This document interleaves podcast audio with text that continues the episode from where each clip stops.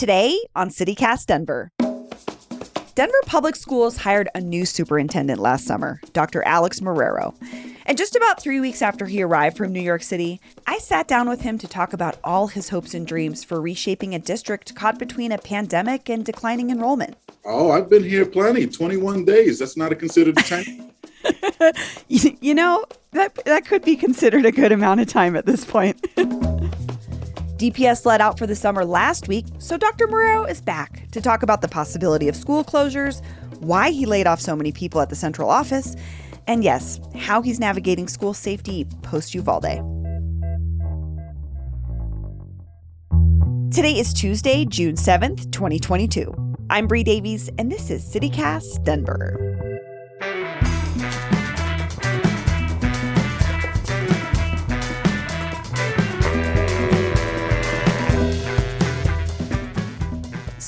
Superintendent Dr. Alex Marrero, welcome back to CityCast Denver. Thank you very much. Excited to be back. Sorry it's taken so long. No, you have many more important guests than uh, just a, a superintendent. Uh, so I don't blame you, but I'm happy that I got two in one academic year.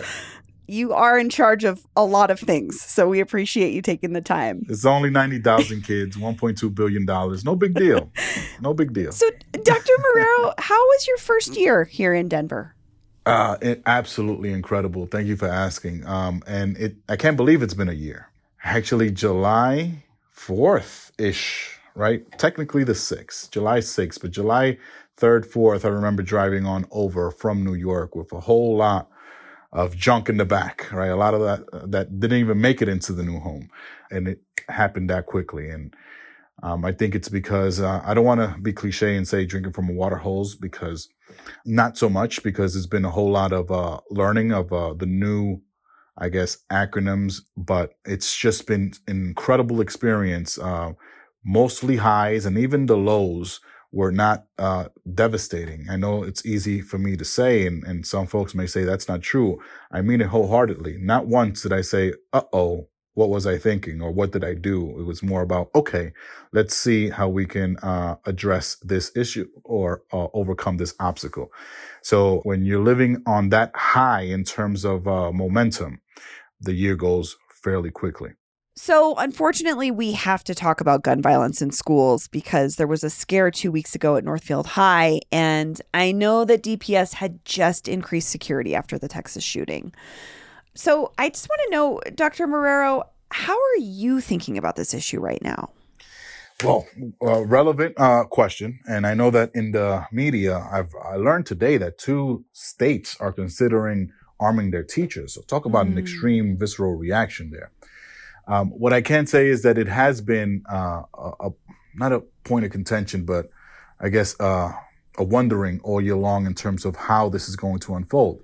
Wondering in the sense that this is the first year that DPS is back in person. In essence, the first year that we have the SRO resolution, uh, truly enacted, right? Because we were out virtually um, when it was passed. And that's the school resource officer. SRO is a school resource officer, and there was a resolution that removed the uh, SROs from our uh, large uh, comprehensive uh, schools. So all year long, what I can say is that we have an incredible campus uh, safety officer team, which are not SROs, uh, but they are DPS employees who support and are conduits to DPD uh, Denver Police Department. And we have only issued one ticket all year long. So that's remarkable considering the amount of tickets that have been issued before the pandemic. So I see that as progress. The scare in Northfield was a, uh, was a great example on how prepared I believe we are as a system to respond. Thankfully, it was a, a foolish act and a silly, I want to use another word, prank by those who thought that it would be uh, funny to do, uh, considering the terrible tragedy that we just uh, had uh, the week before. Uh, in Northfield, if you're not familiar with Northfield, the Paul Sandoval campus, we have six buildings. It's a whole lot of greenery. It puts some colleges uh, to shame, quite frankly. It's an incredible, incredible campus. And uh, three uh, minute response time to me is remarkable. Let me explain why. Because it takes me 10 minutes to park my car and get into one of the buildings, right? So three minutes is remarkable in the fact that we were able to secure the students involved, the one student and the accomplices. It was the best way to test how prepared we are. Now, granted, we wish we didn't have to do it, right? Because it caused a whole lot of angst unnecessarily because it was a prank. But it makes me feel comfortable that what one button we were able to secure the buildings. Literally, no one could go in or out, and that was centrally controlled. So, what are you working on to make sure that Denver schools remain safe? Um, in terms of what we are working on, I'm going to give you a little prelude of what we're calling DPS peers. P E E R S. So the acronym is Police Establishing Equitable Relationships with Students. So not to reintroduce SROs, but to identify um, members of law enforcement who are anchors in the community so they can become and I hate to say uh, humanized, but seen well beyond the badge. Um, so we can uh, again support our our partners. Um, and I know that we need each other. They need us because those are the police and men and women of the future uh, that are our students potentially. And also we need them when these situations arise, whether they're prank or even worse when it's a real situation. So just to clarify, are you saying that you, this through this new peer program, it's it's still police officers, but they're in plain clothes? Right, but this is more establishing relationships. Um, and so they will not okay. be coming into the building. They're not uh, stationed in the building. It's more about a programmatic approach to developing positive and equitable, intentional relationships between students, uh, school staff, and police officers uh, who are required to interact. So uh, if if we have to call, they know who's going to respond and they know the person as opposed to a stranger who is coming in uh, potentially with uh, uh, no a firearm and handcuffs if that makes any sense. Kind of. I'm just thinking about the folks that were really advocating for the removal of sros from school and i feel like they might say well this is just the same thing in a different outfit. You know what i mean? Well no no no. Just to this, push this, back. Like i i'm just this is not think... an attempt to to do anything but to, I guess, present officers to a community in a different light. This is not uh, an attempt to reintroduce them at all. Uh, this is more DPS leadership is intending to reframe and reform the role and relationship that officers uh, in the police department have with our communities. So it's more of a of a cross partnership to say, hey, here's what a fire person is, and here's what a police person is. Uh, they are not the enemy. So it's not an attempt to reintroduce them at all. Uh, Northfield response shows that we have uh, no need to, uh, but it's more of an attempt to make sure that we also see our partners in DPD as uh, members who are part of our community as well.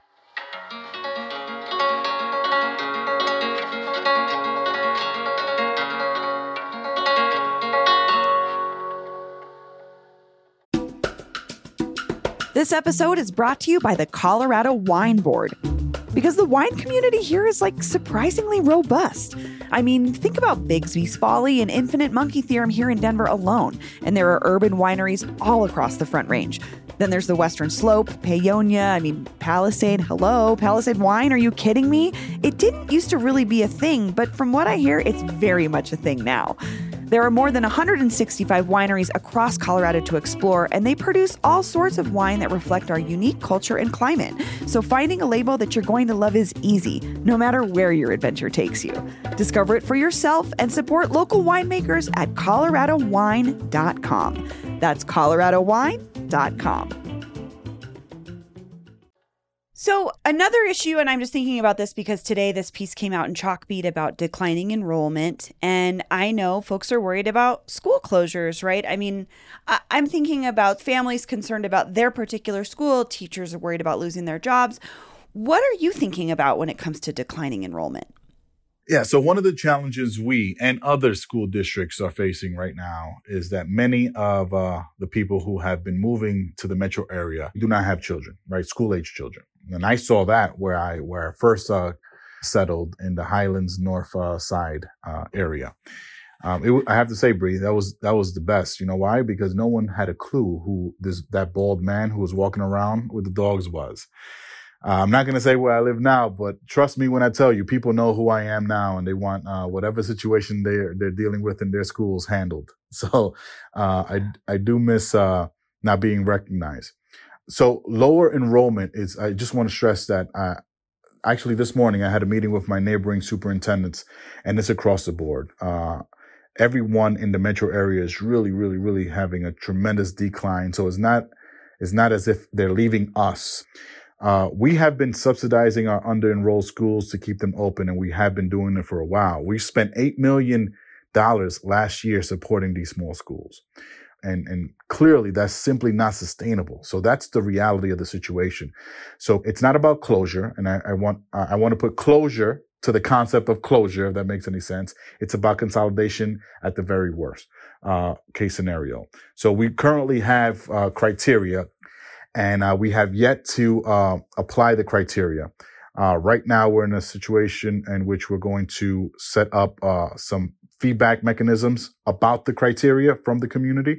And then I'm bringing it back to the board and then ultimately, uh, hopeful for some sort of guidance, whether it's okay, let's halt or let's move forward.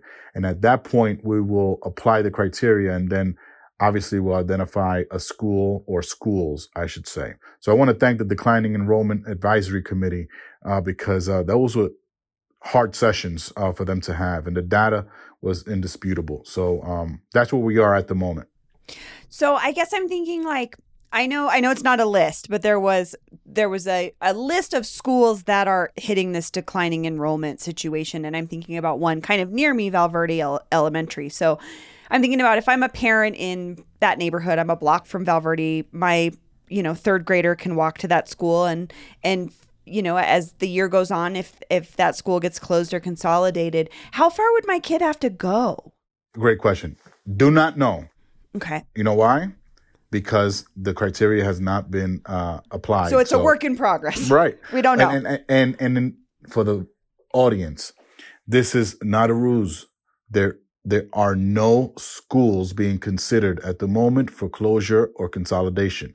I understand during the process in the last couple of months, uh, th- there was this these numbers that were coming up. It's 12, it's 19, it's 33. I even heard 33. It's so absurd. Zero is the number, right? There eventually will be. Um, but right now the number is zero. So I'm not sure if you can comment on this, but I'd love to talk about Tim Hernandez, who's a teacher uh, at North High School who was not offered his position at North for next year. And his particular case prompted student walkouts and protests. And I just wonder if there's anything you can comment on when it comes to Mr. Hernandez's situation. Yeah. So thank you. But in order to continue to respect the privacy interests of the people involved, I'm not going to discuss the specifics related to the personnel issue. However, I know that this specific situation was highlighted and I understand why, but I think that it was, uh, it, it wasn't directed in, in the right place, right? So here's my, my, I guess my little gripe. Uh, we have celebrated and rightfully so Denver public schools as the agents of change and everything that is school autonomy. But when something doesn't go according to plan or what I guess what's not desired as an outcome, then the district gets attacked when it couldn't be further from the truth because I've gone through a central office reorganization, which has been very public as well. And I am um, beyond elated in terms of my new team from the executive all the way down to those who are supporting the entire uh, school system via the central office. DPS is absolutely committed to recruiting and retaining racially diverse workforce. look at my executive team. Um, we have uh, overwhelmingly uh, more leaders of color than we've, I believe, ever had. Definitely with with what in comparison to what I inherited. Uh, from me uh, to those who make decisions, and uh, in, in all way, racial and also uh, in terms of identity as well. So um, it wasn't it, it wasn't resonating with me the attacks on the district when I know that the evidence of what I've done clearly dictate the absolute opposite, and it's a unfortunate site level decision that became a macro discussion. And I think you kind of mentioned the central office, and I know that was uh, something that happened earlier this year. Was there were layoffs at at the administrative side of DPS um, in an effort to save money. Can you talk more about that decision? Yeah, sure. So before any of that work took place, uh, we had listening sessions. Uh, after hearing from the community, we commissioned a study, uh, third party neutral study to take a closer look at the staffing here at central office. That and equity were the two resounding themes. Central office being bloated and uh, equity, whether it's an appreciation towards or a lack, a desire for us to do more. And I came in here uh, not knowing a soul. Right. So whatever conclusions I drew was based on my interactions and observations. So the study confirmed it almost to the T. So I made the decision to right size our central office team so that we can better serve uh, schools because that's what central office is here to do, support our schools. And uh, as a result, uh, we had uh, $9 million uh, in savings. And it makes you wonder, we've uh, year, year in and year out, if, if what we've done in terms of the trimming here is enough to support our schools, that's $9 million that perhaps could have benefited a school closure in the past. So that's how I'm thinking in terms of that. I have one last question for you, Dr. Marrero. Do you have a message for students and parents at the end of what's felt like a pretty tough year? Yeah, it has. I say thank you for your commitment and your resilience. It has been difficult, but I'm sure you will agree with me that this past year was better than the previous two.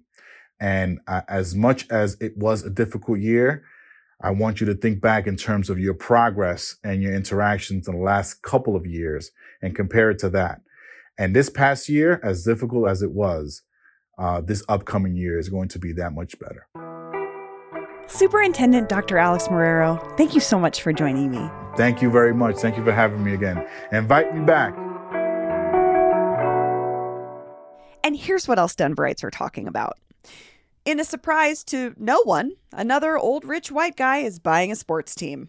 This time it's Rob Walmart, I mean Walton, and his recent $4.5 billion bid to buy the Denver Broncos. While there are still other major bidders, Forbes reported yesterday that Walton's bid is likely the strongest. If the multi billion dollar sale goes through, it will be the most expensive team purchase in NFL history. Just for uh, fun, I looked up the wages of a cashier at Walmart in Denver, and according to Glassdoor, they average around $26,000 per year.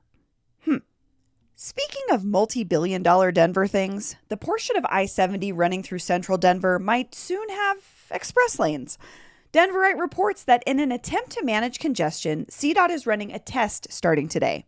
If things look promising, they'll incorporate express lanes into the $1.2 billion project to sink the highway into the ground and cover it with a park.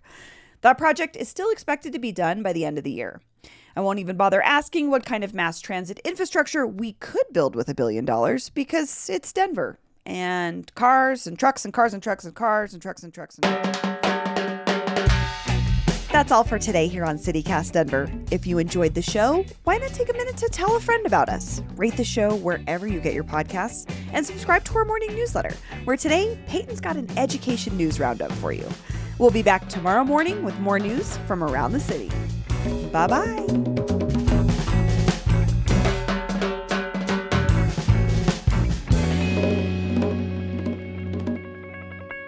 Cars, cars, cars, cars, cars, cars, cars cars. Cars and trucks. Actually, it's trucks. What am I talking about? What is the Ford F 150, the number one selling automobile in America for the last decade? Trucks, trucks, trucks, trucks, trucks, trucks, trucks, trucks, trucks.